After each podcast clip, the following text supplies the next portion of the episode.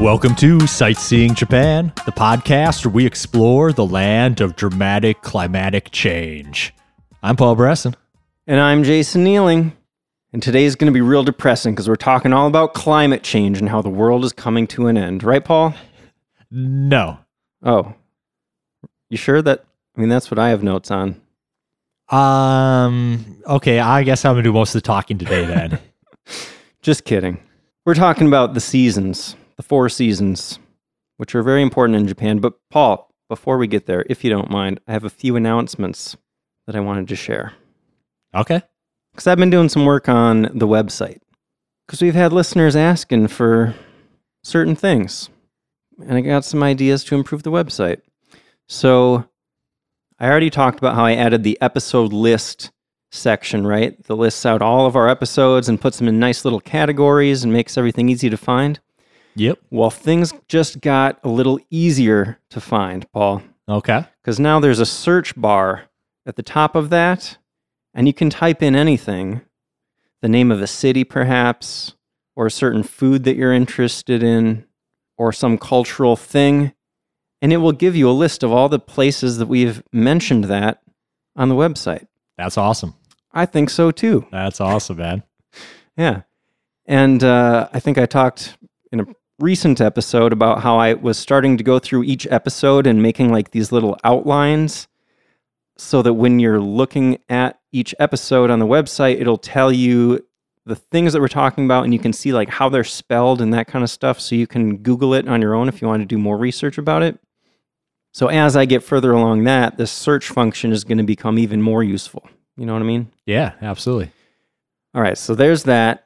Uh, another thing I added recently is on our travel tools section of our website, where you can find little things that you might find helpful if you're planning a trip to Japan. I just added a packing list because a listener had emailed and asked if we could do an episode about a packing list. And I thought, well, let me just put the packing list on the website. That's a great idea. Thank you. So check that out if you're planning a trip soon. This is great. All those times I've been doing my research and I've been like, I feel like we at least mentioned this before. And I'm like, oh, let me just go back and listen to these 100 episodes and figure out which one it is. Now I'm just going to go to the website, type it in. Exactly. That's going to pop right up. Oh, episode 43. That's right. Yeah. It might not have these notes might not have every single thing we mention, but like anything that we talk about in any reasonable amount of depth, you know. Yeah. Uh, another thing I wanted to mention, just because Japan recently opened up and a lot of people are planning trips to Japan, I just want to throw this out there again that the first 10 episodes or so are probably going to be like the most immediately useful to you if you're going to Japan for the first time. Because we talked all about planning. Episode one is all about planning a trip to Japan.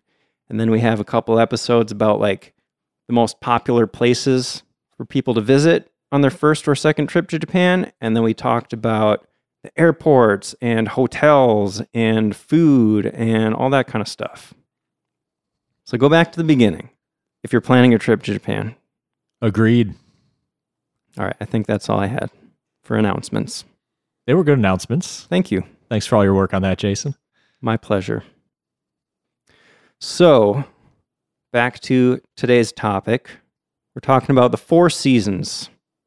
Now, Paul, why are we talking about the four seasons as if it's something unique to Japan? I mean, a lot of places around the world have four seasons, right? Yes. But in Japan, they make a v- big deal about their four seasons. They're proud of their four seasons. It's something you'll see referenced a lot in Japan. Definitely. I've heard from foreigners living in Japan, the Japanese people will talk about their four seasons as if no other country has that, like it's something totally unique to Japan. And then when you say, well, you know, in the US we have four seasons too, and they're like, what? No, no, you don't. Like it's a commonly believed myth in Japan that it's the only country that has four distinct seasons. Yeah, you definitely might run into that. Yeah.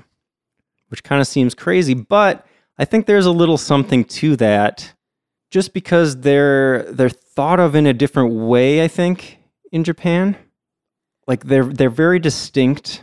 the differences between the four seasons. They have specific ways of celebrating each time of year. And they're just ingrained in so many aspects of the culture, you know, like I feel like in the US sometimes I forget what time of year it is really. Like I have to look outside, oh yeah, right, it's fall. Okay, it's starting to get cold. That's the main thing is it's starting to get cold. But in, J- in Japan just walking around, you would see all these things around you that only exist in the culture at that time of year. Yeah, I think you hit on a good point there. The seasons are just very culturally celebrated in Japan. But there's also something to the fact of the geography of Japan, too, where they do get four very different seasons. Not everywhere in the world does. We do here where we live, but the closer to the equator you are, I think the less likely you are to get that. Yeah. We didn't have four distinct seasons when we lived in LA. Right. It was summer and winter, basically. It was summer and slightly less summer, I think. It was like summer and then the time of year when sometimes you need a sweatshirt or something. Yeah. In winter, you would need a coat after dark, Coat, I don't a know. light coat, a light coat, Yeah. or some sleeves. Yeah. People in LA bundle up, but you know, they're not used to it. Do you remember when LA was like just perfect weather? Like it never even got above like 80 degrees. It was never too hot. It was just kind of perfect all the time. Of course, I remember. Well, I feel like I've been hearing a lot lately that it's like uncomfortably hot a lot of the time. They've definitely been getting some heat waves this Yeah. last year or two. Yeah. But you know, that happens sometimes there when we were there too. I don't know. Not in LA, I feel like. If you were in the valley, the valley was hot like all the time, but in LA, especially near the coast where we were, I mean, we weren't that near the coast, but I know what you're saying. we were close enough. Yeah, we weren't in the valley, which helped. I remember some pretty bad heat waves, especially because the last five years I lived there, we didn't have AC. Oh yeah. So I remember some heat waves. Well, I do remember a lot of nights sleeping with a fan pointed at my face. yes, I got very used to that. Yeah. Windows open, fan on. Yeah. Anyway, So Japan stretches quite a ways north to south, right? So there is varying climates quite a bit, whether you're talking about Hokkaido in the north or all the way down to Okinawa in the south. We're talking very different weather patterns. yeah. And you could argue that like down in Okinawa, they don't really have the four distinct seasons in the same way that Tokyo does. Right. We're I think going to be generalizing to more like mainland Japan in this episode. Yeah, well, and a lot of this cultural stuff developed before Okinawa was a part of Japan anyway. So, kind of makes sense. Yeah. I was actually curious, so I went to a map and I looked up some latitudes. All right. and the northern tip of Hokkaido is about 45 degrees north, which is almost right exactly where we live, actually. Wait, the northern tip of Hokkaido? Yep. Wow. We line up right about with the northern tip of Hokkaido. Huh. Interesting. And, you know, our winter's probably a month or two longer than it is in Japan. So that kind of makes sense. I wonder how the temperatures compare. I would imagine that it gets colder in Hokkaido. Well, it gets pretty freaking cold here too. It's probably colder here, but weather's a weird thing. But we're we're right in the middle of a continent where Japan is an island in the middle of a gigantic ocean. Yeah. So that's that's a big difference too. But then if you go down to Tokyo, it's at about 35 degrees north and the southern tip of Kyushu, which is the last of the main islands of Japan, is 30 degrees north. And then all the way the southern tip of Okinawa is about 26 degrees north. Sorry, Paul. These numbers don't mean anything to me. Do you have any other comparisons with other uh, things at that latitude? I did not look them all up, All right. but it's it's big. Well, I know Okinawa is subtropical, right? Reasonably close to the equator or something. Well, I guess if you think the equator is zero, North Pole is 90, right? Yeah, You said Hokkaido is 40, 45. 45. So it's exactly halfway between the equator and the North Pole. yeah. And then 20, what was it? 26 26. for Okinawa. It's like So it's only a oh quarter, of the, way. Yeah. Yeah, so much closer, twice as close to the equator almost. Cool. So I mentioned how a lot of different aspects of Japanese culture are influenced by the seasons. I have a few examples, and we've talked about a bunch of them before. Yeah. The tea ceremony. Every element of the tea ceremony changes depending on the season. Mm-hmm. We talked about that in episode 99. Food. There's all sorts of seasonal food, and a lot of the foods, it would be really weird to see somebody eating a certain food at the wrong time of year. Yeah. Traditional Japanese cuisine is heavily driven by seasonal ingredients. Yep. Decorations, of course. You'll see all sorts of different decorations for the different times of year, and we'll get into that a little more as we go through the seasons. Uh, poetry is influenced by the seasons. A lot of like real old poetry is about the changing of the seasons and all these like seasonal visual motifs and that kind of stuff. Yes. All sorts of art in Japan, heavily influenced by seasonality. Yep. Kimono. Every element of a kimono is going to change as the seasons change. We talked about that in episode 20. Yeah, what I guess maybe I relearned doing this research is that you have to be really careful what patterns you pick on your kimono sometimes. You have to be ahead of the season. Like you wouldn't wear a cherry blossom petaled kimono after cherry blossom season. Even if it's still spring. Yeah, you would wear it in the weeks leading up to it to be fashionable and trendy. Yeah. And the same goes with all the other seasons. You don't want to be late to the party with your fashion. Totally. And it's not even just traditional clothing, even modern clothing is affected by the seasons. I read an article that mentioned a family debating whether it was appropriate for the dad to start wearing his maple leaf tie yet, because maple leaves are clearly an autumn thing. Yeah. You can't start wearing those too early, you know? Yep. And just to drive home how Japan's four seasons are maybe thought of a bit differently than they are elsewhere, I heard about a Japanese man that was living in London, and London has four seasons, right? Got the warm time of year and the cold time of year and all that. But this Japanese person said that what he missed the most from living in Japan were the four seasons. He just didn't think, you know, London's just is not the same Wow.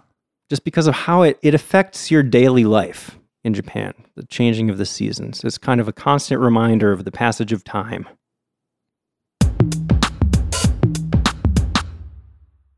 So now that we've said that the seasons are important in Japan, let's learn why the seasons are so important.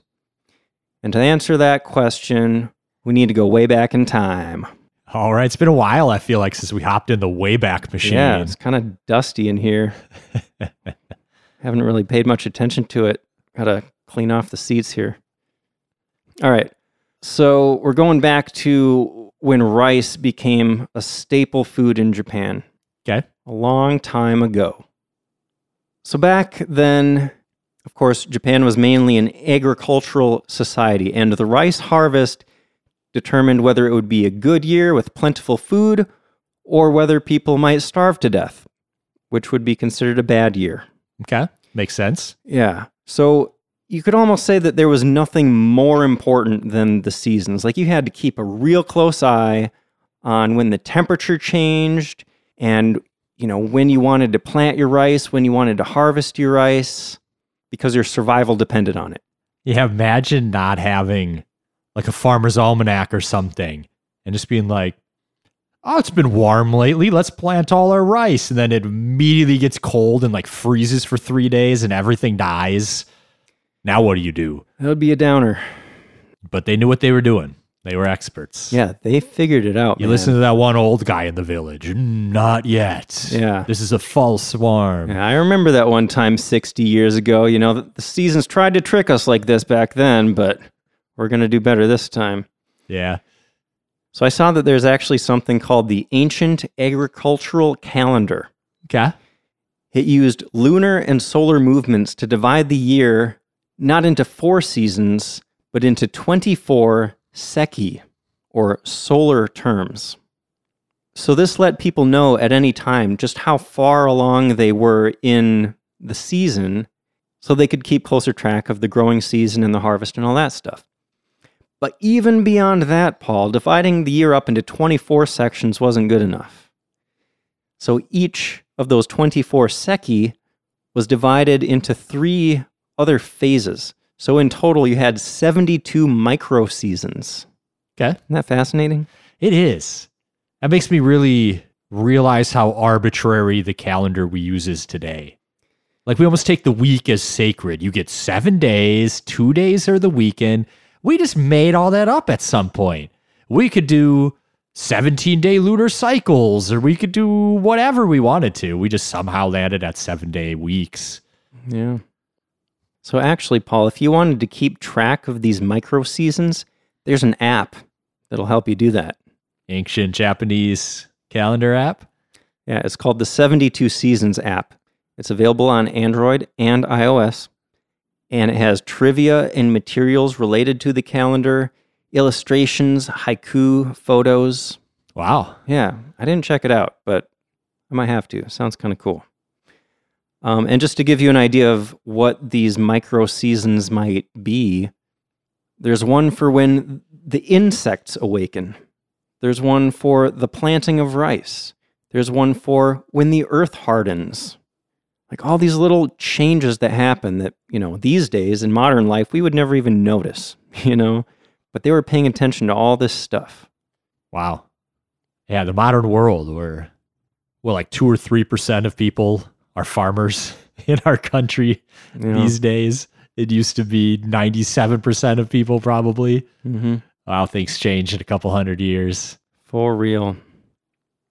It's kind of sad, honestly. Sometimes I think about like, I mean, there are societies that, you know, spend their whole lives outside and they just know instinctually like which direction is north and south and east and west, you know? They just constantly know that Yeah. and they like just have this innate sense of like where the sun is in the sky and that kind of stuff. And we just we lost all of that, you know? Yeah, yeah, bro, but I can fill out a spreadsheet impeccably. For whatever that's worth. It's the most depressing thing I've ever heard. right? You, you can live now, go from your home to your car and your parking garage to work or wherever else you're going in another parking garage and walk into the building, and you could almost not go outside for days. Have zero connection to the outside world at all, or just work from home. it makes me sad a lot of the time that we we don't even get to see the stars anymore. you Yeah, know? I wish we could see more stars. And have you seen this stuff lately about companies thinking about like advertising in space and stuff? I saw something about that, yes, and it made me feel awful. Yeah. If I had to look up into the sky and see like Coca-Cola, I'm not sure this world would be worth living on anymore, man. I have to move to the country. Yeah. Well, you can't even get away from it in the country. You have to go way into the country. What are you talking about? It's in the sky, Paul. Yeah, but it can't have like a giant Coke in the sky above the whole world. What are you talking They about? got they got to put it in like a they put specific it in place. space, in space, like where the stars are. Yeah, but it's still over. Like it's only covering a certain part of the night sky. If you moved far enough away, maybe you could get a better view. So they put a Coke can over each hemisphere, and then they got the whole world. okay, okay. Those must be big Coke cans. Yeah, I've got to be you got to be thinking way too deep about calendars and stuff. the year 2022 of our Lord, like what we have such arbitrary, yeah, that is weird. made up stuff. Like, oh man, but I guess you have to. Someone's got to make up a calendar at some point, and everybody's got to agree to follow it, or it'd be Yeah, chaos, right? I guess, or we could just not pay attention to time at all and just live our lives. You know, Then how would you make plans? you just or- let them happen organically. You know, you just run into a friend like, "Hey, what are you doing right now?" We'll be in 24 days from the equinox. What's a day? I don't do time. Honestly, that's my dream, man. When I retire, I'm just going to wander the world and not pay any attention to what time it is. I'm not going to own any clocks or watches. All Maybe I'll right. even throw away my phone. I'm just going to wander around. I'll, I'll feel free to just stop by anytime to, to Yeah. see what you're doing. Yeah, you should. Anyway, we should probably move on, huh? Yeah. So you did you wanted to talk about the Heian period, right? Yes, but first I want to talk a little bit about how religious beliefs tie into the seasons a little bit in Japan. Okay. So both the cherry blossom viewing and the viewing of leaves in fall turning colors both tie into Shinto beliefs about the beauty and impermanence of life. Yeah, we talked about that a little bit in the Cherry Blossoms episode. I don't remember what episode that was. 50 something, I want to say. Yeah. And then the winter as well ties in with the concept of purification Hmm. and resetting and, you know, the cycles of life. Yeah. That's cool. Yeah. So, Heian period, Uh huh. it's first in the Heian period where the beauty of nature really started to be reflected in poetry. Heian period is around the 9th to 12th century, by the way. Yes. So yeah, I saw they had these big folding screen works of art where the main subject was the passing of the seasons. Yeah. And those got more and more elaborate over time into these really amazing pieces of the world transforming all in one painting. Yeah. They had the seasonal paintings that were called shikie, and then they had monthly ones too. They would further subdivide the seasons, and those monthly paintings were called tsukinamie. They also had waka poetry around that time, which I learned is a 57577 syllable poetry if anyone cares. Okay. And I care. Not all, but a large number of these poems referenced plant life and the physical world. So the seasons started getting represented in these. I saw there was a poetry anthology from 905 called Kokin Wakashu that began the tradition of beginning a poetry collection with the four season theme. Yeah.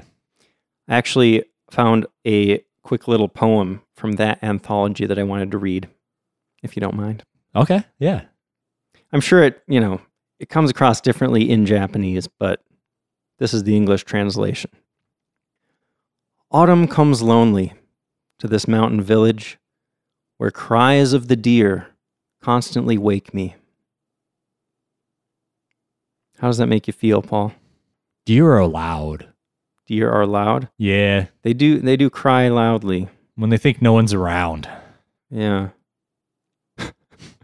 I'm just imagining this guy in bed in this little mountain village, and he's like, oh man, those deer keep waking me up in the middle of the night.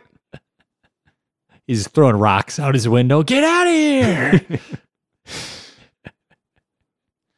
In the early Kamakura period, which came right after the Heian period, there was a poet and courtier named Fujiwara no Teika who composed poems on monthly flowers and birds.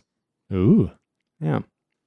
And then in the Edo period, starting in the 1600s, an entire genre based on his poems became popular. This genre was called the Birds and Flowers of the 12 Months genre. Okay. Sounds exciting. Yeah. Also in the Edo period, there became a custom of eating seasonal snacks around 2 to 4 p.m. Yeah. Reminded me of like afternoon tea time in England, you know? Same kind of thing. Interesting that everybody just agreed that that's that's the time of day to drink tea. Yeah, I believe those snacks are still sometimes referred to as oyatsu, which is a reference to the Edo period. They would call 2 to 4 p.m. that period yatsu. Hmm. So that's your that's your afternoon snacks basically. Yeah. So in spring, people would eat sakura mochi, which is like this pink mochi wrapped in a salt pickled cherry leaf. That's not what you had, where you accidentally ate the leaf, right? Yeah, no, that was I think that Okay. was like a mint leaf or something. Okay. I was thinking if they're pickling this leaf, that must be, you must eat it, right? Yeah, I think so. Uh, in summer, people would have kakigori, which is shaved ice, which Mm-hmm. is real nice on a hot summer day. hmm in fall, maybe kuri kanoko, which is a bean paste ball covered with candied chestnuts. That sounds pretty good. I saw that. I don't think I've had Mm-hmm. one of those, but I'm like, I gotta get one of those next time I have the chance. That sounds great. I didn't look up a picture, but just the description of them sounds pretty good. Right? It's gotta be good. And then in winter, there's something called oshiruko, which is adzuki bean soup with floating mochi balls. One of my favorites. So this brought to mind an image of you and me sitting at Kiyomizudera, and Yeah. you got a bowl of the red bean stuff. But that was called zenzai. And I was like, wait a minute. So is oshiruko something different than zenzai? And it actually is. Oh, really? How's Yeah. it different? Oshiruko is a smooth soup, like it's more soupy, but zenzai has a coarser texture, like you're actually gonna get kind of lumps of Yeah, there were Bean? chunks of beans in there. yeah. Okay. Yep. All right. Similar, but a little different. Yep. I'm sure they're both delicious. I'm sure. All right. I didn't have a fun fact for the intro, but here's my fun fact about the seasons in Japan. In the Edo period, there was a common myth that partaking in the first harvest or catch of the season would extend your life by 75 days. Nice. It's a good little bonus. So the first harvest has gained a really cultural importance in Japan. And even to this day, that's reflected. As recently as last year, 2021, a pair of first harvest Yubari melons from Hokkaido sold for 2.7 million yen. I did the conversion. That's about twenty five thousand dollars.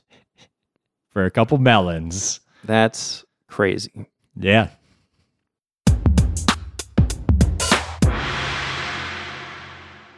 Well, I think it's about time we start talking about the seasons All right.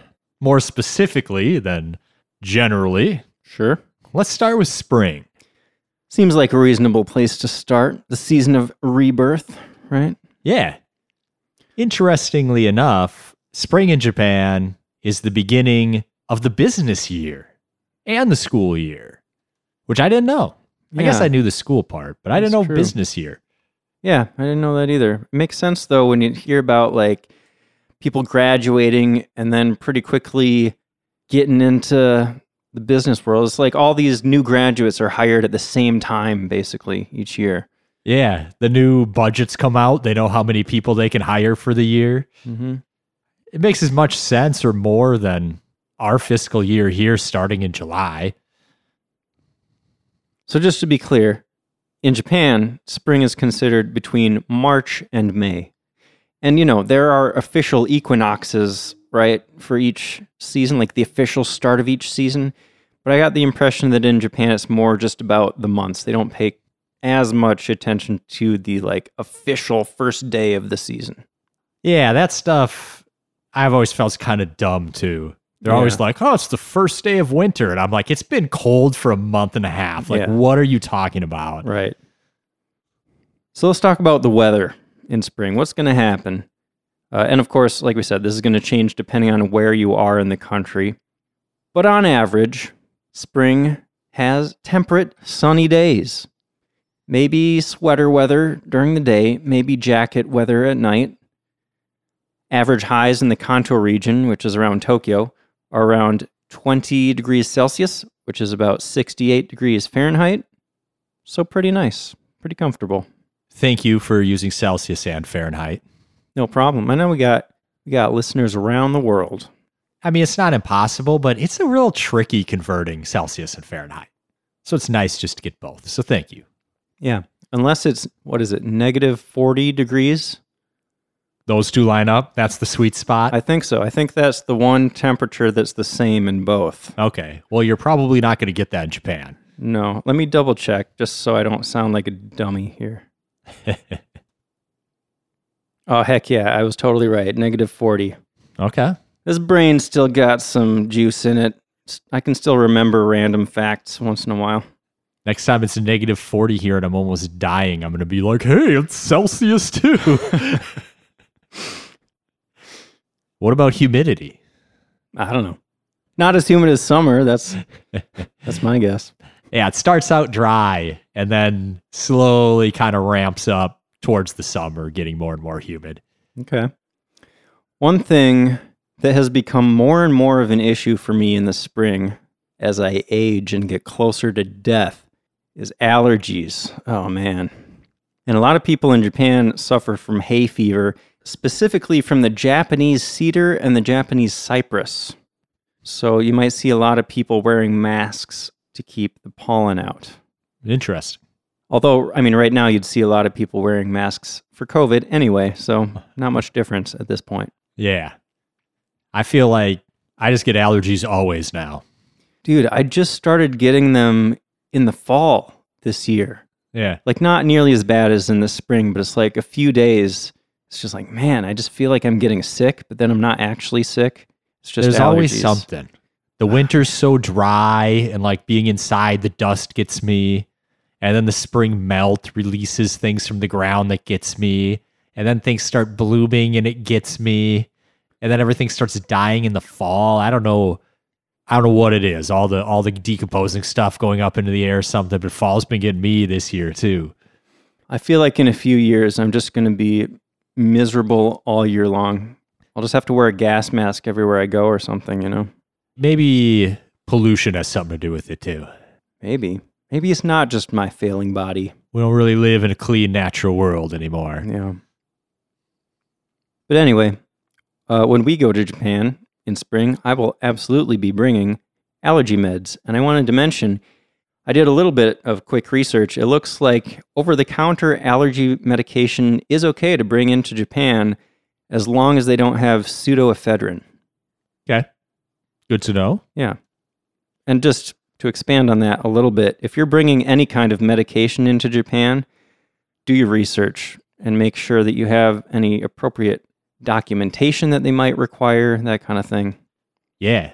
There are some things that are not allowed even if you have a prescription because they're not medically recognized in Japan. And it, it doesn't matter. Like you just can't bring it. Yeah. Um, I also want to point out that spring is a peak time for tourism in Japan, so things might be more crowded. Hotels and flights might be more expensive, but it's also a great time to visit. Yeah. We're going to talk about all the fun stuff there is to do.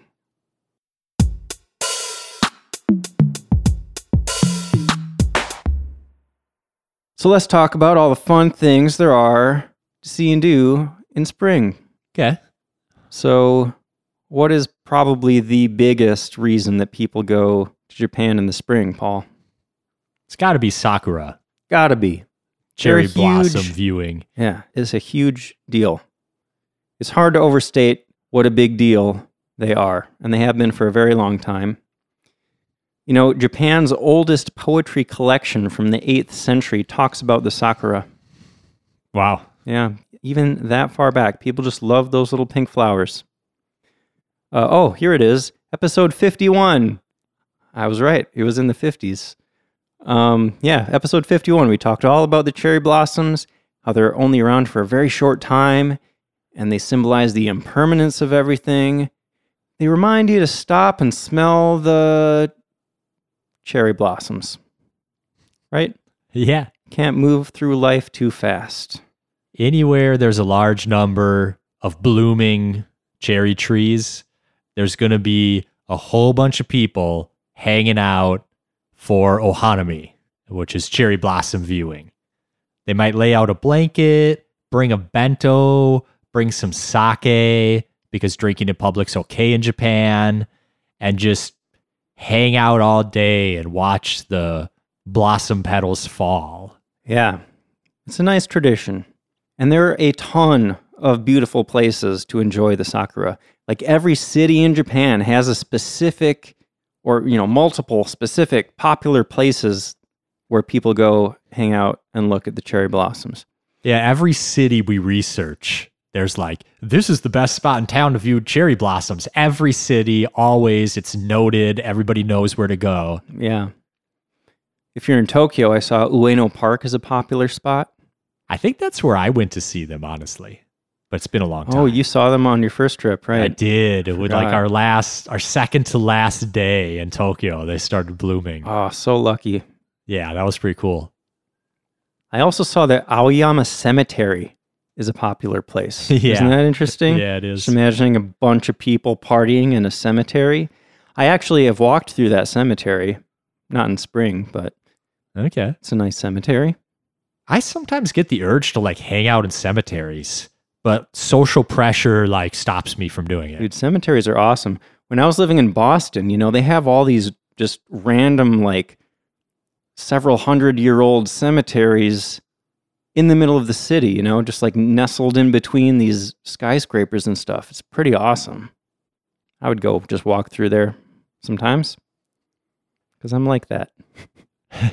yeah. So, one bonus of the cherry blossoms is they come and go real quick. But, like we talked about in the intro, Japan stretches a long ways north to south. So, there's a pretty good range of times where if you're in Japan, you just got to find the right latitude or the right city, and you can find cherry blossoms that are blooming. Right. And it'll change each year. Like you got to watch the uh, the forecasts. Their you know media outlets will have a schedule of oh this is when we expect it in this city and stuff. Yeah, very detailed reports. They're serious about it. Yeah. Um, but we had a listener actually that reached out recently to ask, you know, for the timing at different cities and stuff. Yeah, So I was just going to throw out this quick little thing. I have a few quick notes. sure. Okay, so in Okinawa, this is way down south, right? Sakura bloom in early February. In Kyushu, which is kind of the southernmost main island that's not Okinawa, uh, that's around late March. You're going to see the cherry blossoms. In the Kanto and Kansai areas, which is around you know the middle of Japan, Tokyo, Osaka, Kyoto, uh, and also the Chubu and Shikoku regions, that whole area is going to get sakura in late March or early April. In the Tohoku region, which is the northern part of Honshu, they get the cherry blossoms mid to late April. And up in Hokkaido, the northernmost main island, they get them in early May. There you go. Yeah, that's over two months worth of time to catch the cherry blossoms somewhere. It's like more than three months if you count, you know, down in Okinawa. Early February, February, March, April, early May. Oh, oh, I thought you said late February for Okinawa. Shows how I much hope I, I- listen when Jason talks. Maybe I did. I could have made a mistake. no, I thought that's what you said. I didn't have notes about that. early February. Okay. In case okay, I in case okay. I said that wrong. Three months. You get three months to catch the cherry blossom Yeah. somewhere. So, Paul, we're going to Kyushu, right? So we need to aim for late March. Okay. Is that still the plan? yeah. Yeah. I've been coming up with more plans. All right. I've got I'm- a list. Dude, we got to get those tickets soon. You know how I am. I'm just I'm going to be all stressed out and frantic until we get things locked down. Yeah, but I also know how you are, and we're going to get the tickets locked down, and you're going to keep checking prices every day. And if they go down, you're going to be like, "Oh man, No. oh man, we could have got them for less. Ah, no, what did we do?" no. Maybe once or twice, but I'm not going to be like constantly checking. or okay, you're right. anything. You're right. I'll give you that. I'll give you that. I will never look again. No, I try. Yeah, I try to stop myself. You know, once once you've made a decision, Yeah, you can't have any regrets. You know. yeah, yep. It was worth it to me at that time. I made the purchase. I'm not going to think about it anymore beyond that. Exactly. I don't have the capacity. So, Paul, let's talk about holidays. If you're ready, you ready to talk about holidays? Sure. Okay. There are a bunch of them in spring. Yeah. First one is White Day, which is on March 14th. This is an accompaniment to Valentine's Day. But on Valentine's Day, women give gifts to men. And then on White Day, the men give gifts to. oh, man. okay, wait. That's Just right. Spit it out. Valentine's Day, women give to men. White Yes. Day, men give gifts back to women. But in my notes, I mistyped it and I said, on White Day, men give gifts to men. well, it is 2022. I'm sure that happens. yeah. Specifically, women often give chocolate to men, and then men give much more expensive gifts back to the women that gave them chocolate. Yeah. They're supposed to pay him back threefold, right? Three or four or something like that is what I remember. Something like that. If you want to know, if you want to hear all the details, check out episode 69. We talked all about White Day. Wait, that was episode 69. Did we do that on purpose? I don't remember. Or was that just a happy I accident? think I think it was a happy accident. I think we even mentioned in that episode that it was a happy accident. that seems so long ago. I thought it was going to be like episode 14 or something. Yeah, it does feel like a while ago. Although I think we released it right around Valentine's Day. Yeah. Er, So when it, when Or- it came up, Yeah. Oh yeah, because it yeah it wasn't just White Day. It was Valentine's Day and White yes, Day. we, talked did the about two both of together. them. Yeah, yes. yeah. Okay. Uh, so after White Day, March 20th is the spring equinox, which I guess is, you know, I said the equinoxes weren't a big deal, but it is actually a national holiday. Speaking of national holidays, I was looking up a huge list of like holidays in Japan to see like which ones fell exactly where. And some of the ones that I thought were a bigger deal weren't national holidays, like not everybody got the day off work or whatever. And then some of the ones that like I'd hardly heard of before were national holidays. Huh. Though I don't think that necessarily correlates with their importance in Japanese society because we kind of have the same thing here. We have some like national holidays that like you don't really celebrate, right? Dude, every year it bums me out that Halloween is not a national Right, holiday. right. But it's a great holiday and tons of people celebrate It's it. the best holiday, Paul. And then you have like other national holidays that like maybe a couple people go to a parade and everybody else just does nothing. yeah. Yeah, that's that's how it is. Do you remember what are the like big ones that aren't national holidays in Japan? Setsubun, Huh. not a national holiday. It's so fun. Maybe I thought it was a bigger deal than it is. All the bean throwing and Yeah, the dress yeah. up and everything. We've talked about it plenty of times. It seemed like a big thing. all all the shrines are doing stuff, you know, but it's not a national holiday. I forget, is that a specific day or is it like, you know, the third Saturday or something like that? Like, does it normally fall on a weekend?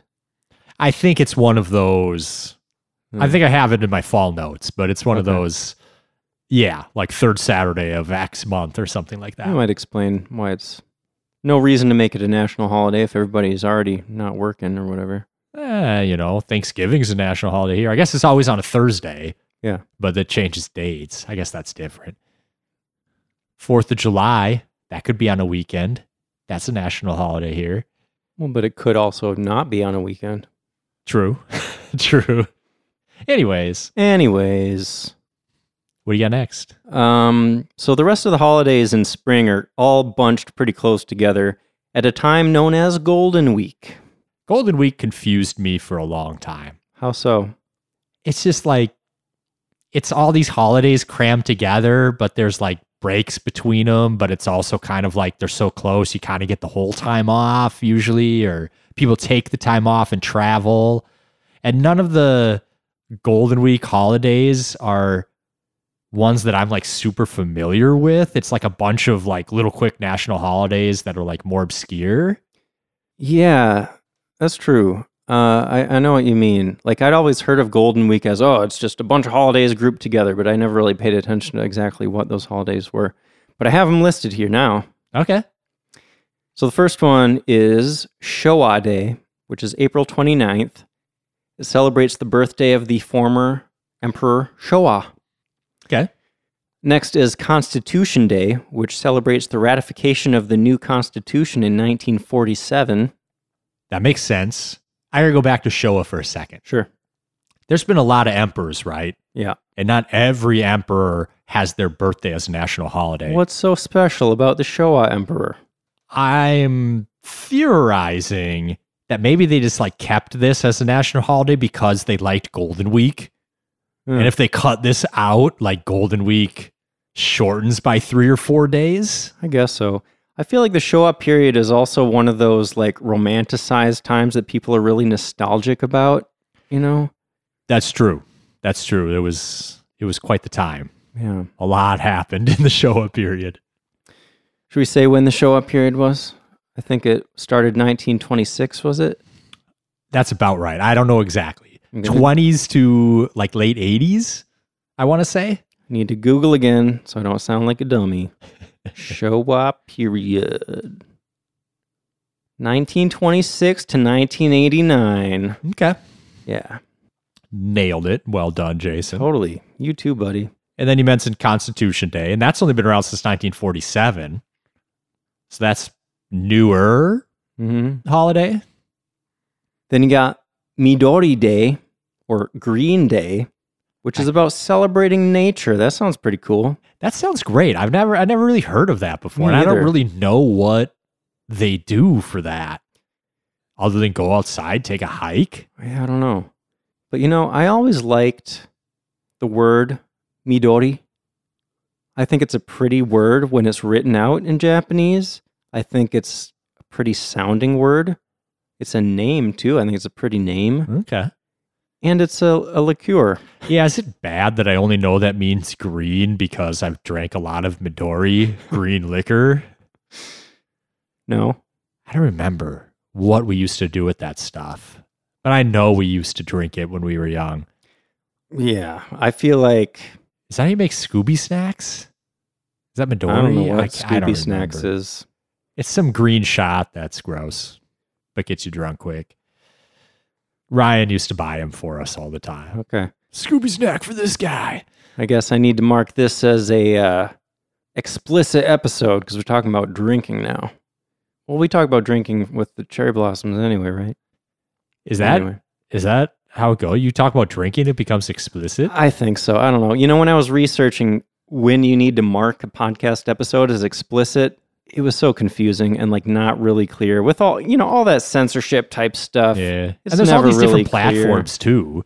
Like to be on iTunes might have different standards than to be Yeah. on Spotify or whatever. I think I just heard that Apple was kind of strict about that, so I just err Okay. on the side of caution. Interesting. I feel like these days everybody's like doesn't like smoking. So if you're talking about like tobacco, I feel like they'd hit you with that. But drinking's like so much more socially acceptable. Yeah. I don't know. I don't know.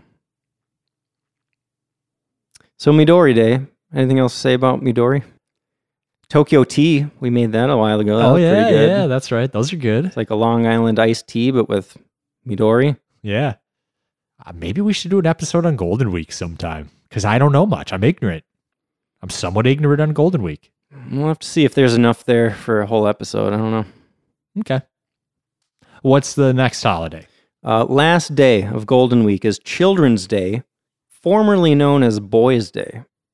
So, this is when families wish for their boys to grow up strong like a carp. We've mentioned this before. They hang those big, colorful carp banners everywhere. Yeah. Those are pretty Yeah. cool. I don't know. I saw it called Children's Day, formerly known as Boys' Day. I don't know why they changed the name because it still seems like it's kind of focused on boys. Right, right. And there's a doll festival that's kind of like a girls' day.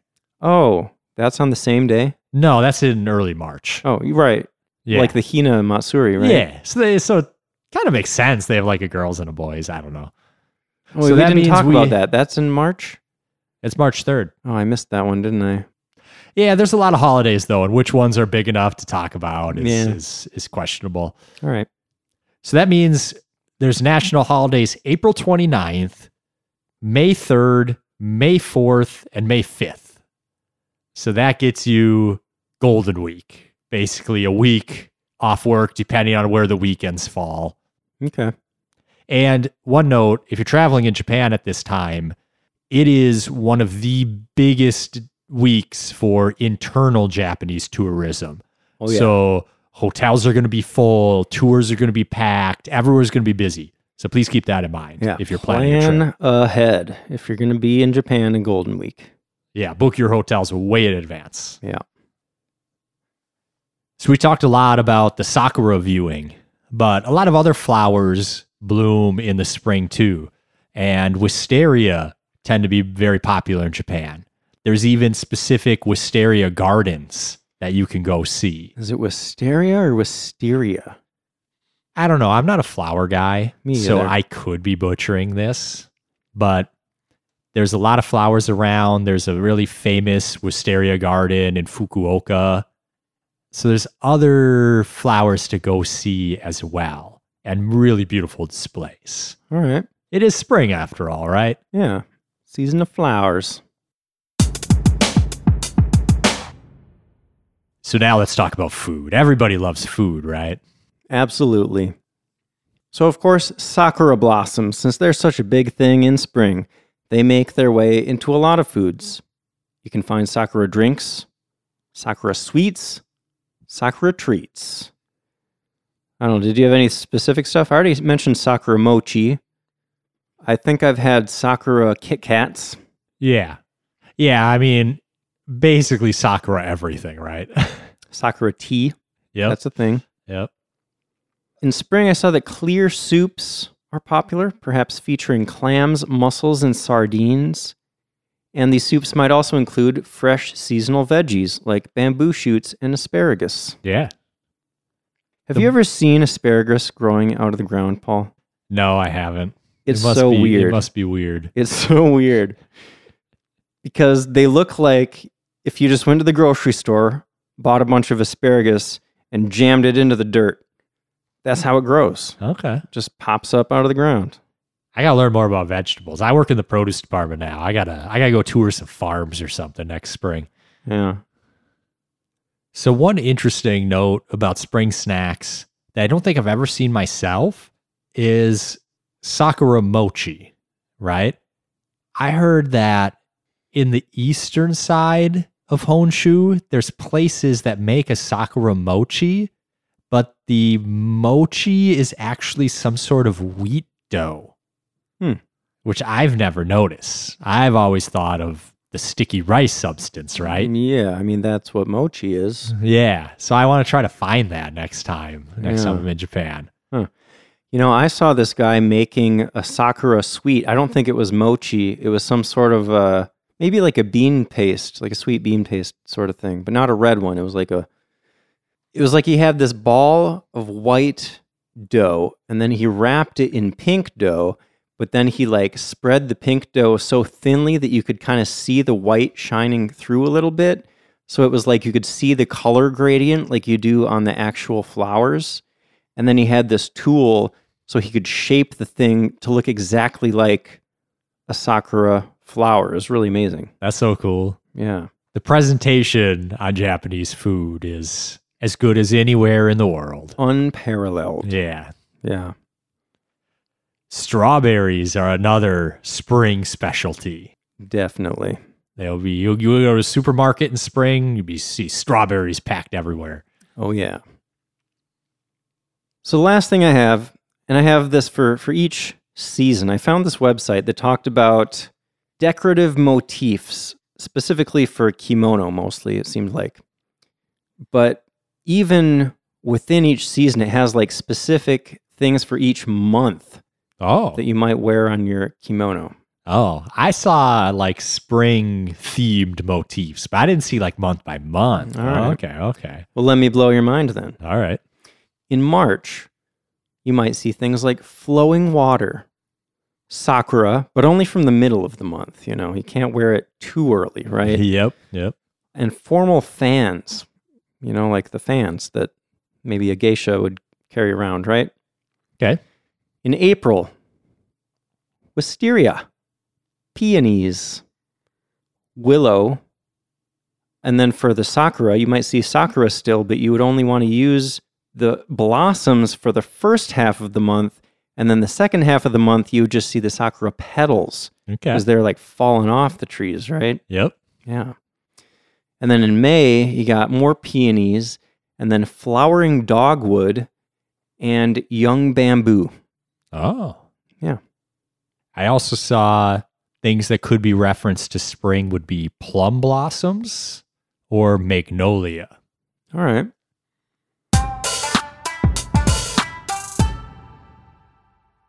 On to summer. Yep.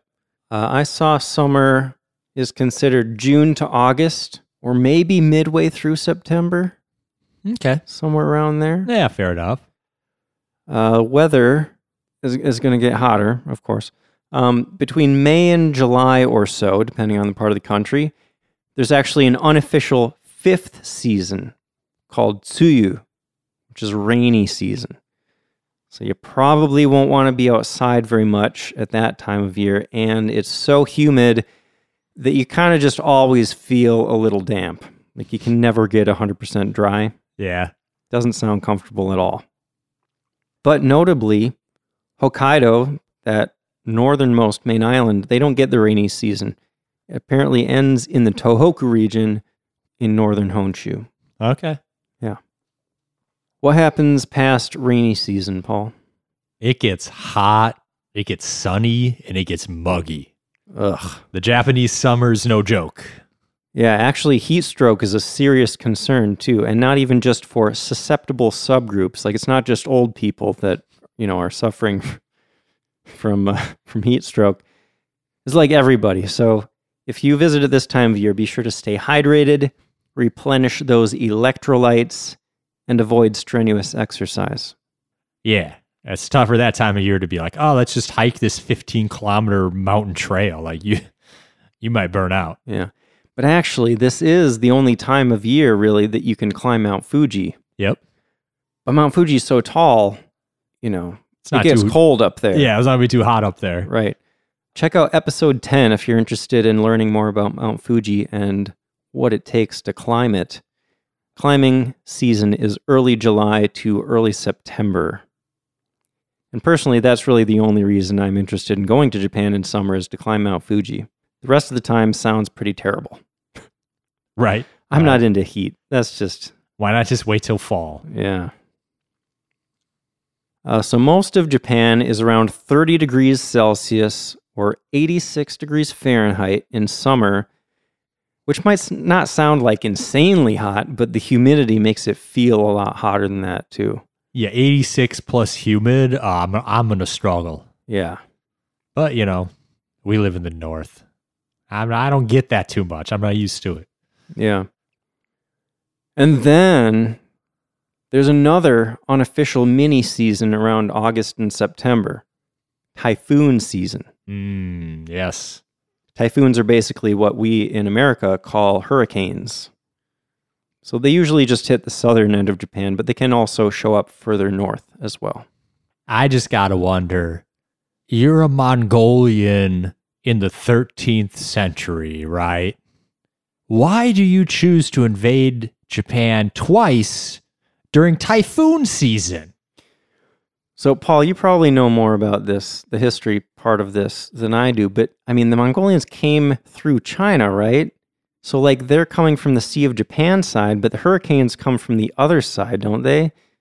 So, why would. Usually, Are there hurricanes that form in the Sea of Japan? I believe so. Oh.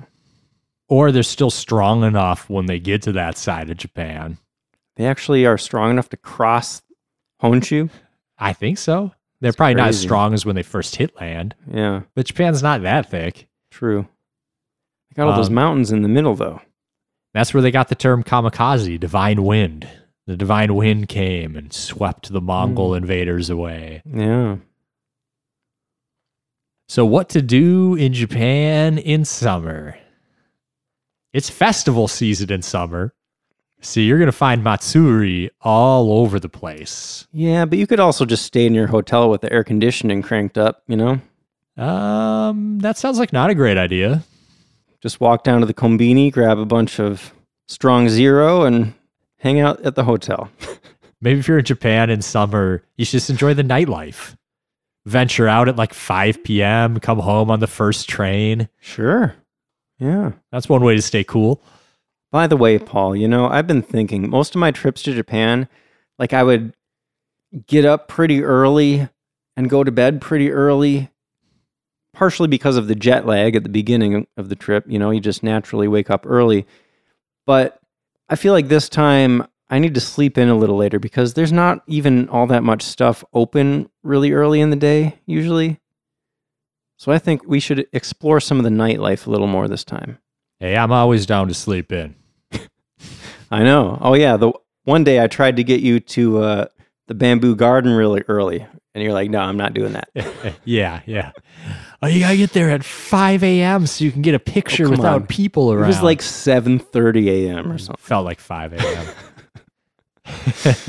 but I mean, there is some sense to waking up early because a lot of the places you want to you want to go see a temple or whatever or a museum, a lot of the places are open like nine to five or nine to eight to four. So you got to get up, you got to get breakfast, you got to get on the train, you got to get somewhere. All that takes time. So it's almost like you got to get up at like seven or eight if you want to make the most of the day and see as many things as you could see before the normal attractions start closing. True. But, you know, if you're hitting up more like restaurants and nightlife, that changes the equation. Yeah. We did party on Halloween a couple nights, fairly true. late. I guess. Yeah. And then we took the bullet train like early in the morning. And I, oh man, that day I did not feel good. I don't remember that. What did when we went from Tokyo to, Kyoto and we Kyoto? did that whole hike that day? You were hungover for that? yeah, I think because we went to Kaguya the night before. Yeah, we did. Yeah, and then we went to the Halloween Oh, yeah. thing. And dude, I drank a lot. Kaguya was so fun. I didn't even realize how much I was drinking with that vibrating beer mug. Oh my gosh, it was so fun, dude. You must not have drank enough Pocari sweat that night, man. Sure, Probably not. I was. yeah, that's the magic elixir. Yeah, yeah. So I was, I was feeling it the little night, and the jet lag. Like we hadn't been there long, or I hadn't been there long Oh. Yeah. yet. I'd been You- there for you'd like been almost a there. week already or yeah, something. so I was still adjusting, and yeah, that makes sense. I powered through. We we made it. Yeah. Anyway, now that we talked about all this stuff that no, you know, nobody knows what we're talking about, Yeah. All we've talked about so far, as I mentioned, like f- there's festivals in summer. We've been talking for ten minutes about summer. there are festivals. Let's talk about these festivals. So, at these festivals, you might see fireworks. You might see a lot of people wearing yukata, which is like a, a light summer kimono. You might see, well, you will see a lot of food stalls selling all these delicious festival foods. You might see festival games. You might see streets lined with paper lanterns. That's it's just a cool atmosphere, you know? you might see a shrine carried on shoulders, paraded through the streets, and possible. dancing and taiko and floats. The stuff that memories are made of. Yeah, yeah. So speaking of fireworks, I thought it was really interesting. I found out there's been a firework festival held on the Sumida River in Tokyo since 1733, Wow. and a million and a half people go to see it every year. That's a lot of people. Yeah. Fireworks are a huge part of summer. Like all the uh, slice of life anime I watch, which isn't necessarily the best representation of everyday life for the normal Japanese person, but it's like summer break or summer, we have to see fireworks. The other thing we have to do in summer, go to the beach. Oh yeah. It's not summer if you don't go to the beach. You need a beach episode. Japan's an island, there's beaches everywhere. Skimpy swimsuits. It's great. That's more anime than real life, but yes, that is great. Well, people don't wear bikinis in real life. They do, but it's just not it doesn't quite hit like anime does. You're saying that 2D girls are better than 3D girls? Ah, I plead the fifth. All right. We can move on. So as we said, summer is the time or wait a minute. No, we didn't say that. or wait. As we've said in the past, on the podcast at least, uh, summer is the time of year for spooky stories Yep. in haunted houses Yep. and whatnot. So we just did an episode about real haunted places in episode 104. Mm-hmm. But there are also haunted houses that pop up temporarily that you can visit in Japan. That'd be pretty fun. Yeah.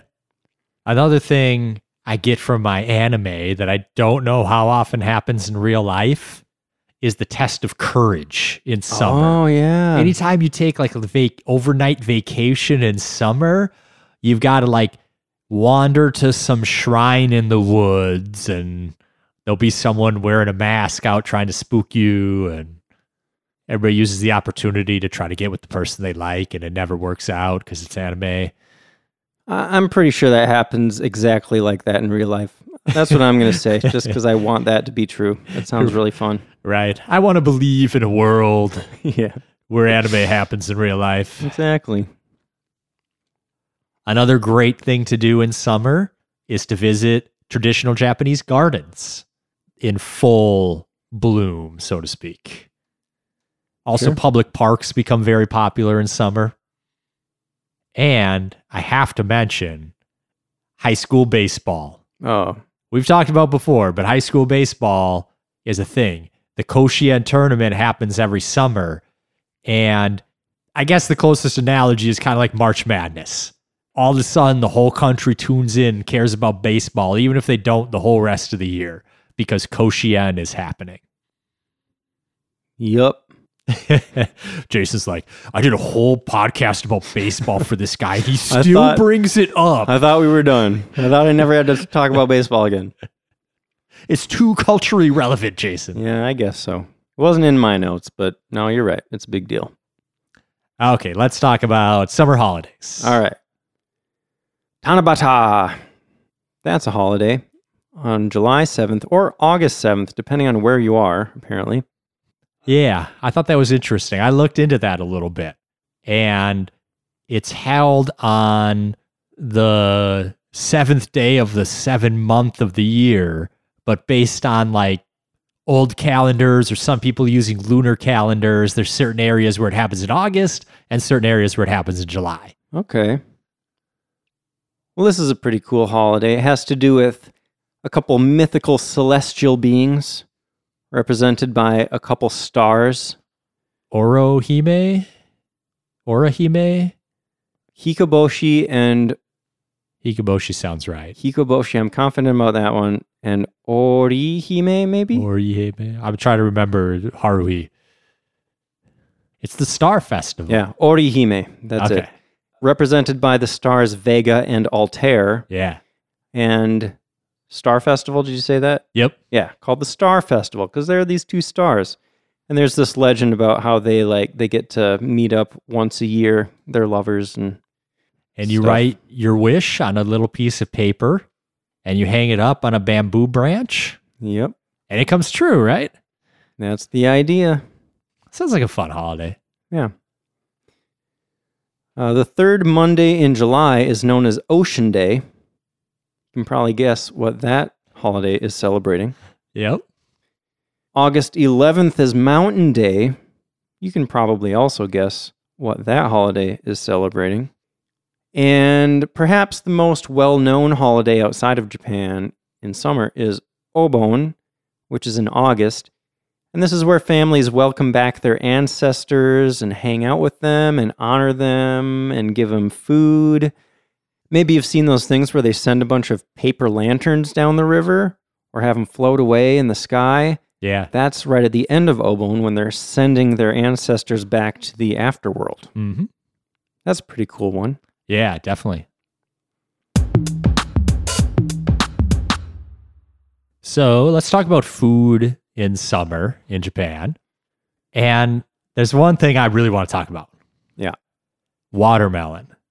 Okay. obviously watermelon's great summer food but what i really want to do is i want to play suikawari which is split the watermelon this is another thing i've seen in countless anime and manga when you go to the beach someone brings a watermelon you wear something over your eyes so you can't see they spin you around a couple times and give you a stick and you try to crush the watermelon, try to break the watermelon open. Wait, where's the watermelon? Just lay it on the on a towel or something and on the sand. So it's like a pinata, but it's not moving. It just sits there on the ground. Yeah. Okay. Watermelon smashing. That sounds fun, I guess. I thought you were going to say you uh, you start wrapping rubber bands around it. Have you seen that? I have, yeah. That seems like not as much fun because it explodes. What if you placed bets on which rubber band would break it? Does that make it more fun? Today I learned Jason's a degenerate gambler. Just an idea. People, you know, No, Oh, that people like to doesn't- bet that- on that- things, make it more exciting. No, blindfold makes it more fun. Okay. I just learned that Paul is really into blindfolds. Very interesting. oh God, that's on the record now. but I want to see someone do that in person or take part in it myself if possible. That Yeah. sounds like a lot of fun. It's such a It does sound it's like fun. a unique thing about Japan. I Yeah. don't know if they do that anywhere else in the world. Yeah, that's cool. Other foods that you're going to find in summer are things that are cooling, things that don't make you feel hot. You're not going to find a lot of hot foods in summer. So, noodles are usually served cold, like somen and zaru soba. For vegetables, you're going to have things like cucumber, sweet corn, edamame, Mm-hmm. kakigori, I mentioned already, right? Uh, that's the shaved ice stuff.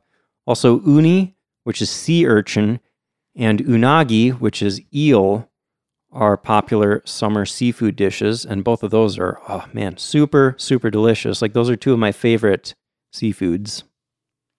What about popular fruits in summer, Paul? Fruits are big, right? Very big. I saw that Sato Nishiki cherries Okay. are uh, especially popular. And I actually looked these up. These are like picture perfect cherries. Like imagine just the I don't know the the perfect cherry. You got those two cherries hanging off those little green stems, and they're just the brightest red, right? mm-hmm. That's what these cherries look like. They're not all dark burgundy like our cherries here that you usually get. Okay. Cherries are so good. Yeah. Yia is a huge fan of cherries. When they're in season, she'll just, oh man, it's ridiculous the amount of cherries she eats. Um, also, ume, Japanese plum, uh, melons, peaches, kyoho grapes, blueberries, strawberries, and watermelon. You already mentioned watermelon. All Mhm. of those are popular in summer. Okay. All great. Yep. Except watermelon. I'm not a watermelon fan. Uh, what? You didn't know this about me? What? I I'm- didn't know there were people that didn't like watermelon. I just don't. It's just it's not flavorful enough, you know? It's so watery. okay. I I want like sweet fruits, like grapes and mangoes and pears. If you're getting the right watermelon, it's sweet. People say that, but I've never had a watermelon where I was like, yeah, this is delicious. All right. I've had watermelon where it's like, yeah, this isn't quite as bad as other watermelons, Next I guess. next summer, every time I get a good watermelon, I'm gonna be like, Jason, do you like it? Do you like it? Is this sweet enough? Is this good enough? Please do. All right. Try to get me a watermelon that I'll like. All right, I would- guys. I'm, gonna open see. to it. I'm gonna see if I can get Jason to like watermelon. All right. We will report back. If you do want hot food, you got to go to a matsuri and hit some of the yatai, the food stands, and then you can get all your classic street foods, some barbecues, stuff like that. Sure. Yeah. As for clothing and decorative motifs, I got some monthly stuff again. In June, you're going to see hydrangea, blue iris, or sorry, blue flag iris. That's a specific type of iris, I guess. Lilies, pampas grass. Have you seen that stuff? Do you know what that is? No, pampas grass. So it's like this tall grass, and the tops are kind of like white and fluffy. In Ghost of Tsushima, that really popular video game, Mhm. there are places where you'll, where you'll just find huge fields of pampas grass, and you can just walk through it and run your hands through it, and it's real pretty. okay, Yeah. Uh, green maple leaves, water and distant mountains are popular June motifs. In July, you got morning glories, bell flowers, water lilies, and running water. August, you got cotton rose, more pampas grass, and more morning glories. okay, Yeah. Morning glories are beautiful. I can't envision those. What do they look like? I remember the ones we used to grow in my yard. I think were blue with little like white dots or stars on them, like bluish purple. They were great, but they really only bloom in the mornings. It's kind of kind of cool. You gotta wake up early if you want to see them. Hmm. I'm looking it up. Yeah, they're okay, I guess. I always think about the uh, Morning Glory hot spring at Yellowstone. Okay, Mm, That's a really cool looking hot spring. Jason over here looking at beautiful flowers. Well, that's kind of mid. Oh no, I don't know I've that never does been it really for into me. flowers. Flowers aren't my thing. okay,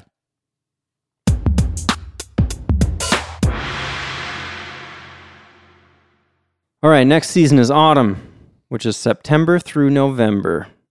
What's weather going to be like, Paul? cools off a little bit as the temperature drops. The air gets drier. It's a nice, comfortable season. Okay, days get shorter. And the fall colors, man. Oh my goodness, the fall colors. I mean, Japan is just, you know, they got all those mountains that are covered in trees. And when the fall colors start coming in, it's mind blowing. Yeah. There are actually even specific species of trees in Japan that make the fall colors especially breathtaking. For example, momiji, that's the Japanese maple tree. I love this tree, Paul. The Japanese maple is such a cool tree because they're the leaves aren't like these giant maple leaves like we have here on maple trees.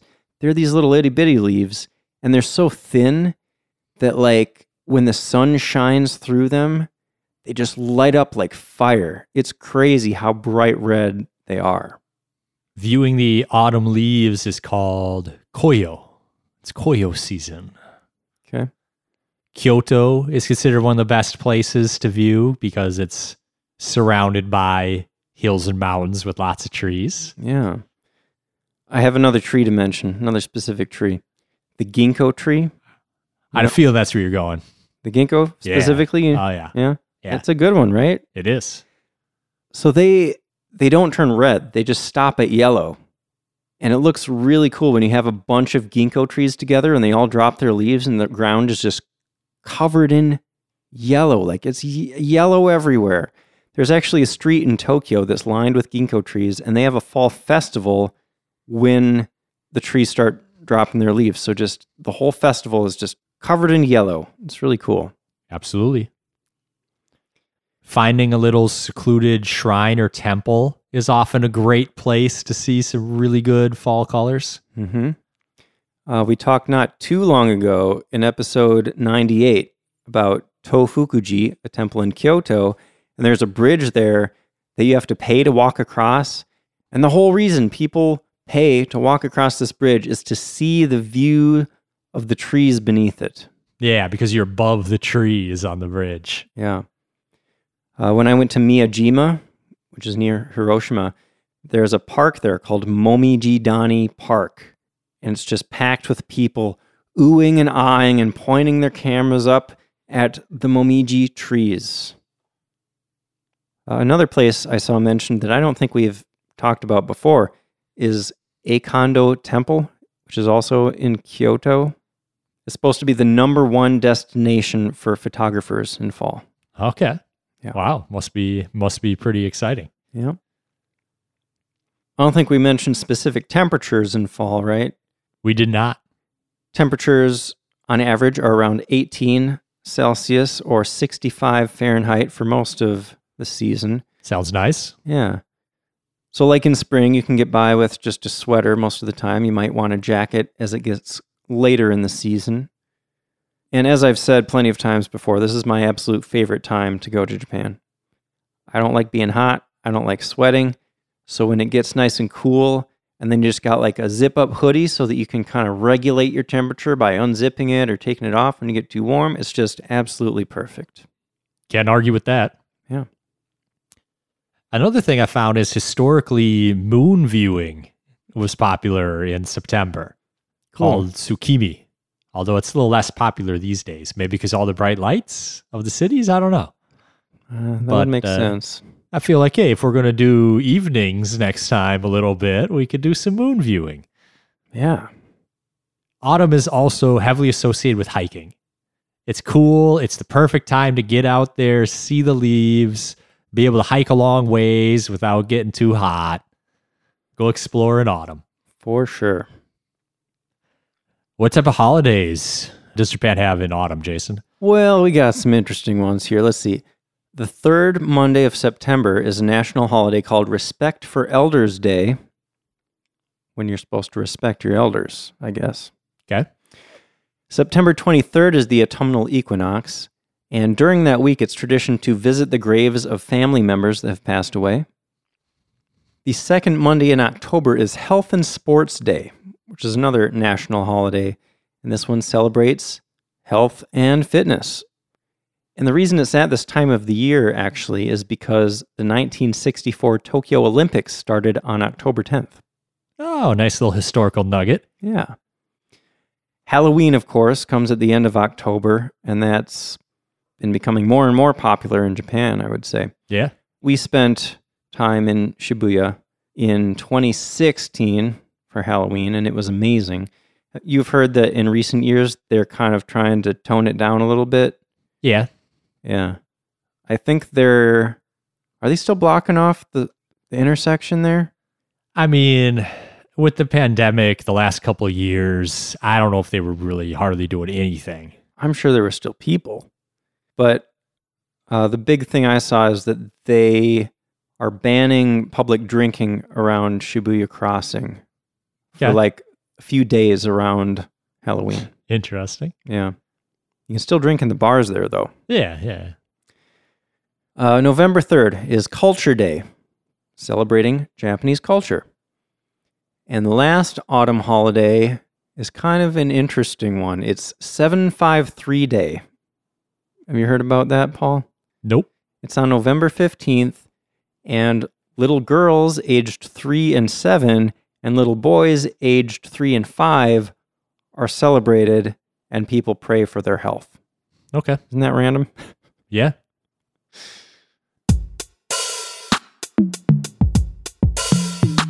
All right, Paul, what about fall food? Mushrooms. Yum. A lot of produce coming from the mountains in fall. I saw matsutake mushrooms specifically, by the way. Those are the most sought after mushrooms in Japan. I don't know if I've had one of those. Kind of harkening back to spring, they have clear soups, often with the mushrooms in it for a nice warm, earthy dish. Sounds tasty. For seafood, one of the most popular in fall is sanma or Pacific sori. The kanji actually translates to autumn swordfish. Okay. Yeah, autumn food. Yeah. Persimmons are popular in the fall, Yeah. Persimmons are awesome, man. I love those things. and so is Japanese pumpkin. Other popular fruits are Fuji apples, nashi pears, sudachi, which are these little green citrus fruits, and mikan, which is a kind of Japanese orange type thing. Maybe the most interesting food item I stumbled across in this whole episode is a fall thing called maple tempura, where they take a fresh maple leaf, salted or sugared, and then fried with tempura batter as a snack. That sounds awesome. Yeah. I want to try that. There's also a lot of food shows or festivals in the fall too. Lots of cities have like Tokyo has a ramen show, Hokkaido has a food festival. Uh, so I guess you know it's the harvest season, Yeah. so there there's a lot of food events going on that you can catch. makes sense. What are you gonna style with? What are you gonna wear in the fall? Well, in September, you're going to decorate your kimono with autumn grasses, insect cages, at least for the first half of the month, then chrysanthemums, the moon, and gourds. Okay, In October, you got ginkgo, fall colors, nuts, fruits, and berries, and persimmon. okay, In November, more fruits, nuts, and berries, wild geese, cranes, and bamboo. I feel like, I think those cranes and bamboo, that's kind of like welcoming in winter, because those are popular winter things too, I feel like. okay. So now time to talk about everybody's favorite season, right? Winter. It was my favorite season until my skin started getting so dry that like my hands would crack and I just start bleeding and I'm just kind of miserable all winter. It's not even just the bleeding. I get these like little sores on my fingers. I don't know. I just my body starts falling apart in winter. Am I oversharing?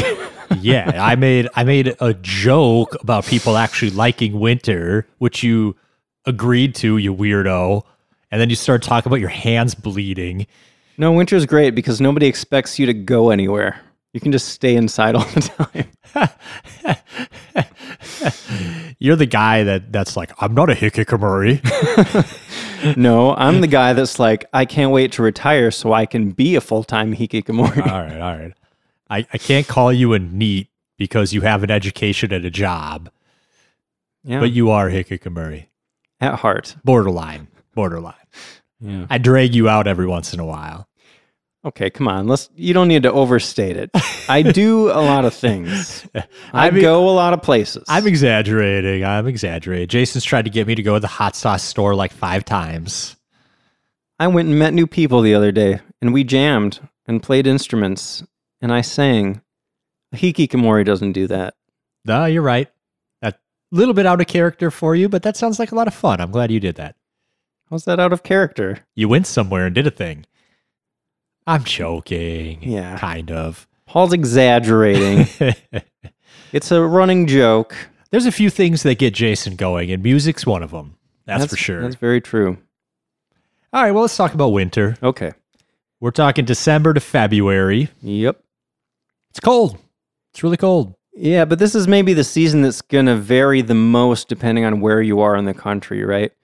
If you're down in Kyushu or further south, you probably won't see a single snowflake. But up in Tohoku or Hokkaido, you're going to see billions, perhaps trillions of snowflakes. Some places up there actually get more snow than anywhere else in the world. Average temperatures are going to range from negative 7 degrees Celsius, which is around 19 Fahrenheit, up to 6 degrees Celsius or 43 degrees Fahrenheit, depending on where you are. Okay. Tokyo does get some snows, although it doesn't usually stick for long. You're not going to see big piles of snow on the sidewalks in Tokyo generally. Mm-hmm. So winter can be quite beautiful in Japan, Oh, yeah. as winter tends to be. Mhm. Everything covered. If you go to a place where everything's covered in snow, it can look really amazing. You should go to Shirakawago in winter. Oh, man. Yeah. Place is amazing. That seems like one of the best places to go if you want winter scenery. hmm Can you briefly explain Shirakawago for people who maybe didn't listen to that episode? Shirakawago is a little mountain village.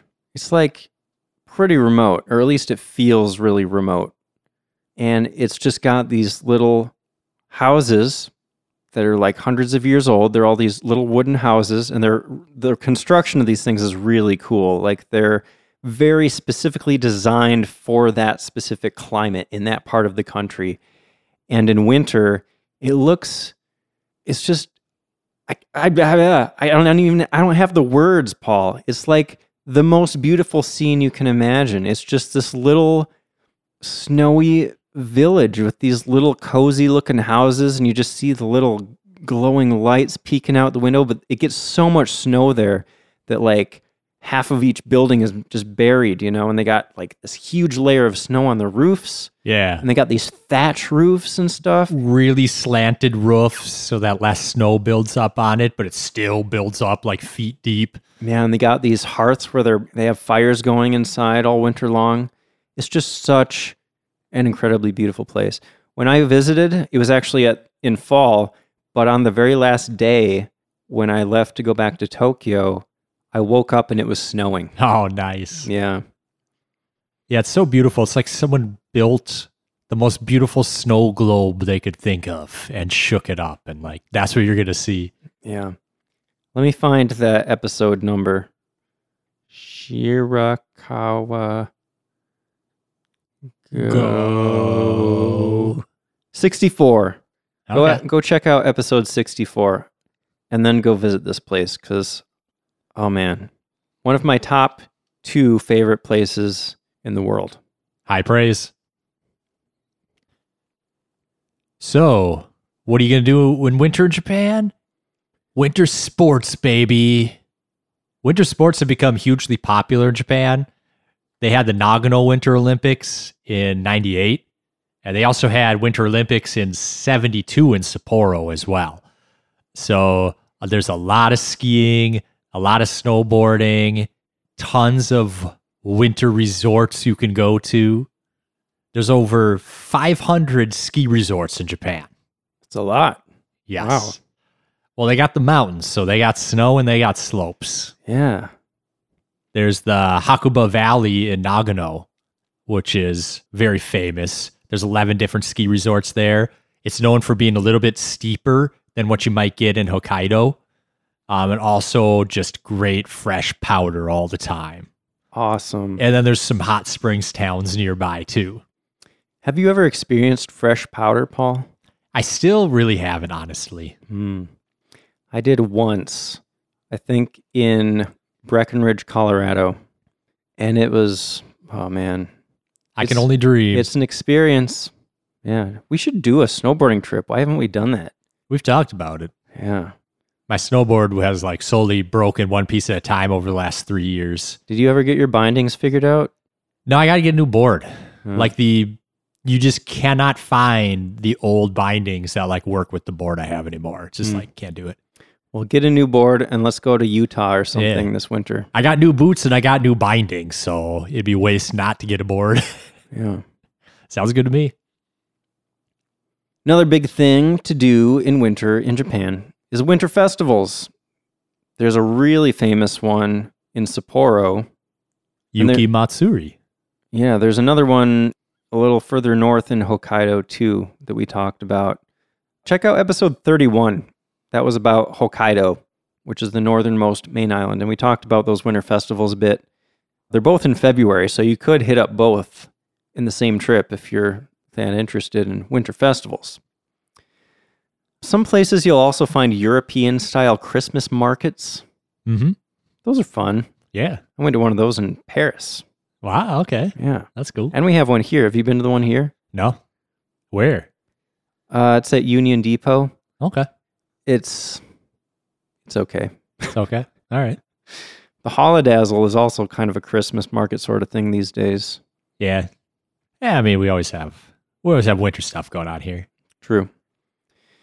Uh, another big thing in Japan is winter illuminations. Yeah. So many all over the place. Yeah. If you're the type of family, I don't know if you did this, Paul. When I was a kid, we would just drive around the neighborhood in the winter and go look at like the Christmas lights. Do you ever do that? Oh, yeah. More than I probably would have cared to. really? I mean, it was like nice seeing it, but it's like the fourth time this winter and like I'm tired. I just I was at school all day and then I was at basketball and my parents are picking me up and I'm like, ah, we're almost home and like Oh, let's go check out this neighborhood and drive around and see all the light. It was like, uh We didn't do it enough for me to get sick of it, I guess. But, but yeah, winter illuminations. They have specific places in Japan where they set up huge light displays. Like these aren't just like houses decorated. This is like such a huge thing that you talking, actually like, need to pay to get in there. millions- Millions of lights. Right. But even besides that, just around town, you see a lot of decorative lights, like Christmas light looking things. It's a big part of the winter atmosphere in Japanese cities. Okay. Christmas, we should talk about Japanese Christmas, right? Christmas is, of course, a Christian holiday, but it is actually celebrated in Japan just in a slightly different way than it is in the West. Yeah. Christmas Eve is a romantic holiday for couples. Yeah, the most romantic night of the year, even. all It's the like a big fancy date night. restaurants we booked out. Yeah. But then Christmas Day isn't really that big of a deal. You get a Christmas cake and eat some KFC, Yeah. and you had Japanese Christmas.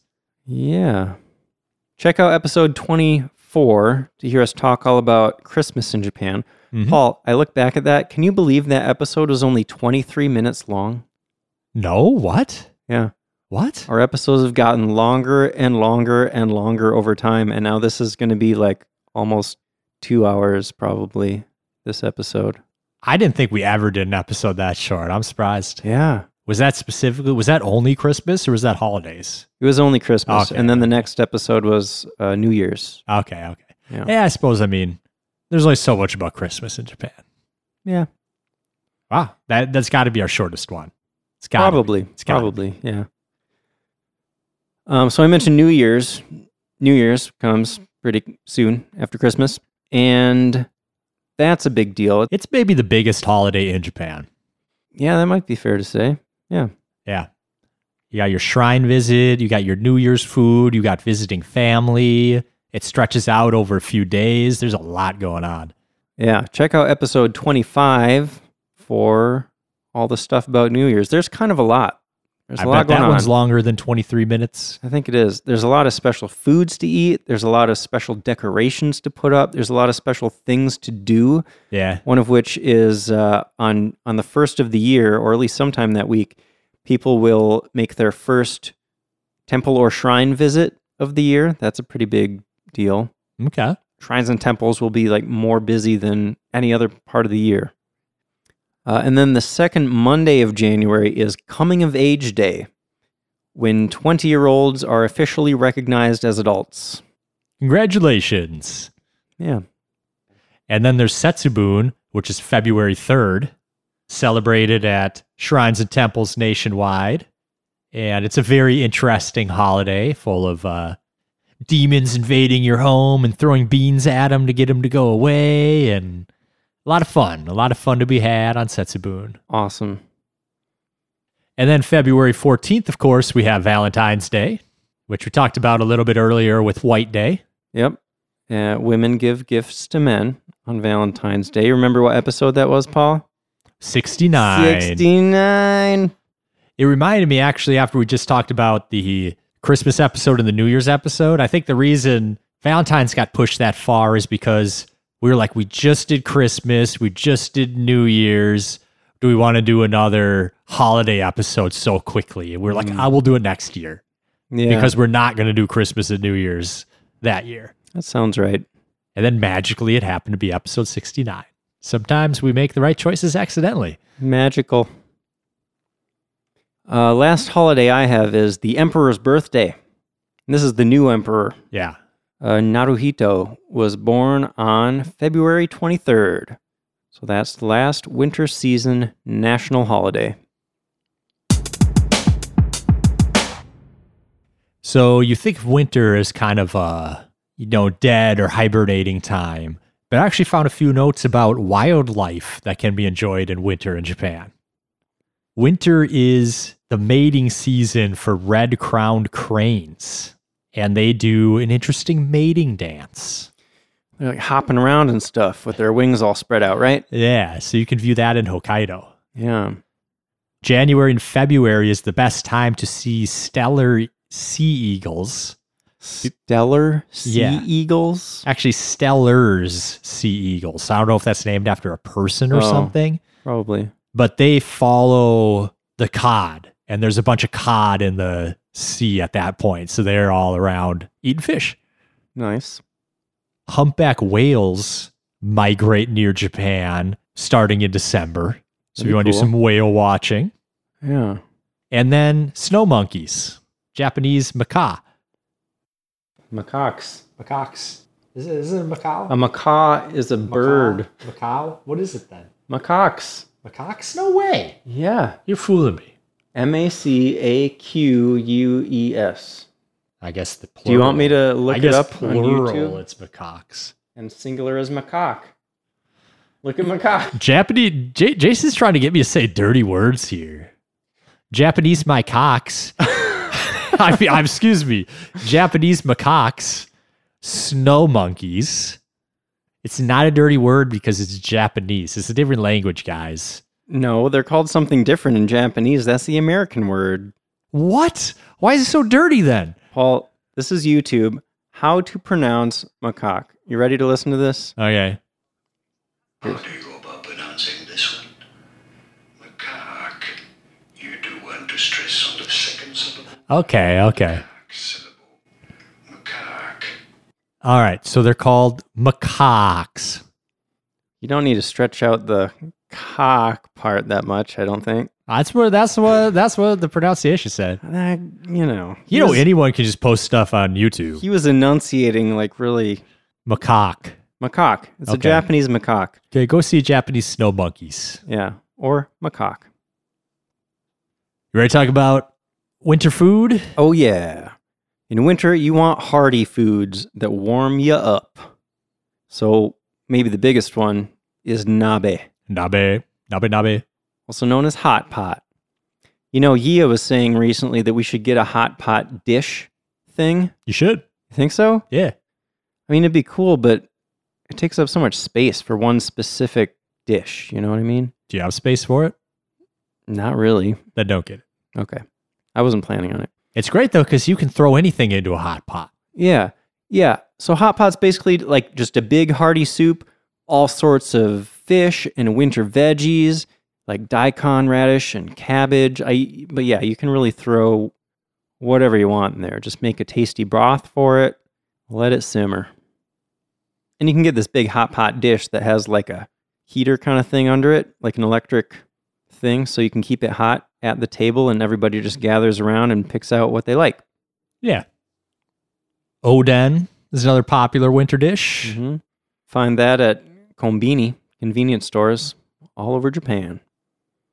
For New Year, like I said, there are a bunch of very specific seasonal foods, and they're all like prepared in a specific way. And there's tons of symbolism involved. Like each little food represents like a wish for good luck or good health, and all this stuff. Episode 25 again, if you want to hear more about that. Yeah. And maybe the best part about winter food warm sake.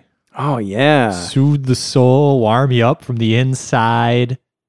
Out skiing all day, come back in, warm sake, and then hit the onsen. Oh, man. Paul, you're going to make me cry. Just thinking about a day of snowboarding and hot sake and then onsen at the end of the day. Oh, man. Yeah. There's also sake tasting festivals in the winter throughout Yeah, Japan as well. that sounds fun. Any other food we should enjoy in winter, Jason? Yeah, well, you might think that there aren't that many, f- you know, seasonal fruits to eat in winter, but actually, there are. People like to pick yuzu, which is a tart citrus fruit, Mhm. kaki, which is persimmon, strawberries, What? right? Would they grow them in a greenhouse? Exactly. They have a giant crop of greenhouse strawberries in winter. And there, so there are actually places you can go to pick strawberries anytime between December and June. I think we messed up. How are we sitting here saying strawberries are a seasonal food? An hour ago, I was like, strawberry is the food of spring. And then we were like, strawberries great in summer. And now we're saying eat strawberries in winter. just eat, just always eat strawberries in Japan, except for spring, I guess. Spring, you're out of luck, Except maybe? for fall. No, fall. Yeah. Okay. I Yeah. don't know. I mean, if you want natural outdoor strawberries, then it's a spring thing. Okay. But if you are just a strawberry fiend and you want them in the off season, they're available. Okay. Winter is citrus season. So maybe in southern parts of Japan they get that fresh citrus. So not talking about strawberry. Moving on from strawberries now. Sure. You were talking about yuzu before. yes. Yes. Um, other other popular citrus hits in winter. All right. I didn't know that. That's just something you knew off the top of your head that winter is a citrus. I work in Season? produce now, bro. Oh. We're- oh, is we're- that your that's the department you manage now? I manage. It's one of the departments I manage. Oh. Yeah, so you know we're looking ahead, like what go, what goes on sale in January, citrus. Huh. Cool. I got some more uh, decorative motifs Hit for us. the winter. In December, you got fallen leaves, barren fields, or winter trees, bamboo, and snow, of course. Yep, that makes sense. January, you got pine, bamboo, plum. Okay. Do Those three things bring anything to mind for you, Paul? Pine, bamboo, and plum. Shochikubai. That sound familiar? No, Shochikubai is the three friends of winter. okay. We've talked about it before. Oh, It's, well, it's been a while, I think. I don't recall. it's a, a popular visual motif but also like on on uh, menus sometimes if it's like a prefix menu they'll have these three tiers one more expensive than the last and they're they're pine bamboo and plum Oh, Okay. i forget what the order is i think plum is the cheapest one and bamboo's the most expensive maybe Okay. i could be wrong i'm not going to google it i'm just going to let myself sound like a dummy if i'm wrong also in winter uh, sorry in january cranes those dancing cranes you were talking about tortoises and folded paper cranes oh, okay. yeah and then in february you got plums daffodils and holly I guess starting to turn the corner there into spring. Okay.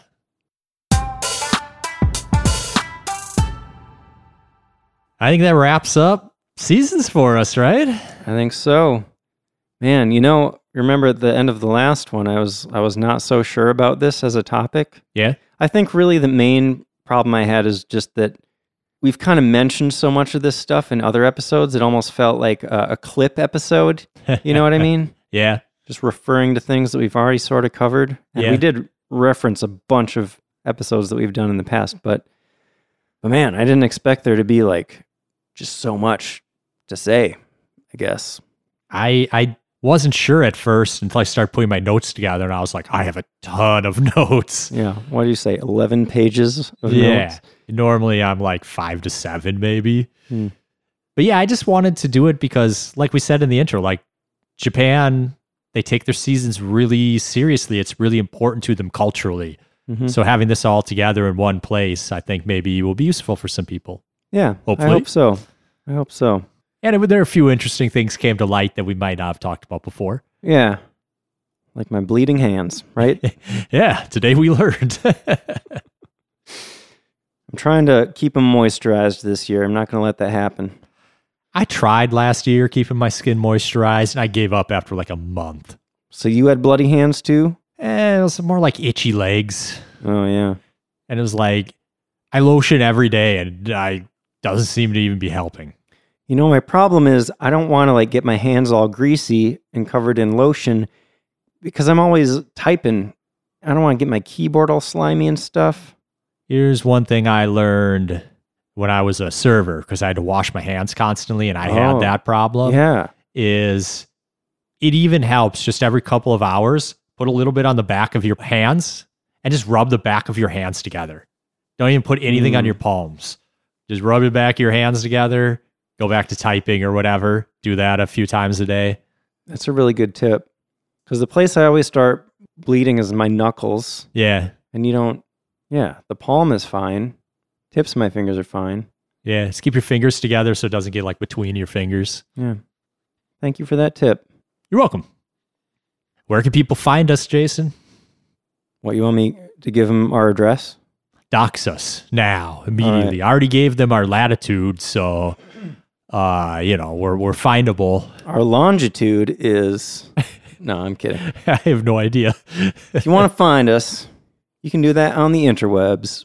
We're very accessible on the interwebs. SightseeingJapanPodcast.com is our website. We're on Instagram at SJP Podcast. Mhm. We're also on Facebook, facebook.com slash Sightseeing Japan Podcast. I'm also on Twitter, and I never post anything. And uh, yeah, All right, so don't follow Paul on Twitter. don't waste your time. yeah.